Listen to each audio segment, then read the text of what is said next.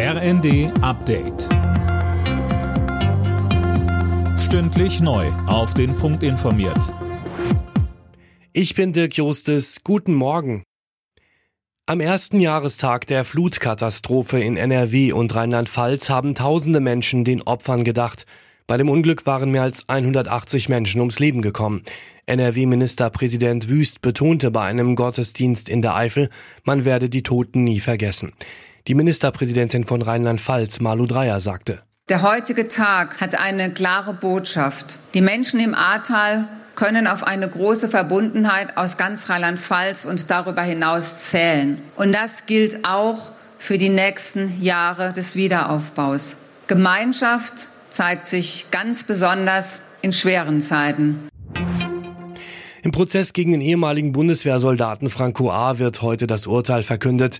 Ihm wird unter anderem vorgeworfen, einen rechtsextremistischen Anschlag geplant zu haben. Die Forderung der Bundesanwaltschaft sechs Jahre und drei Monate Haft. Italiens Staatspräsident Mattarella hat einen Rücktritt von Ministerpräsident Mario Draghi abgelehnt. Auslöser der Regierungskrise ist der Boykott der Fünf-Sterne-Bewegung an einer Abstimmung im Senat. Ohne die Unterstützung des Koalitionspartners sieht Draghi keine Zukunft für seine Regierung. Mit dem Ferienstart in fünf weiteren Bundesländern wird's am Wochenende wieder besonders voll auf den Straßen. Der ADAC rechnet mit vielen Staus. Mehr von Tom Husse. Vor allem auf den Autobahnen zur Nord- und Ostsee und in den Ballungsräumen der Großstädte könnte es eng werden.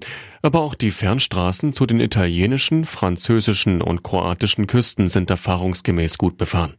Bereits am Nachmittag wird mit einer großen Reisewelle gerechnet.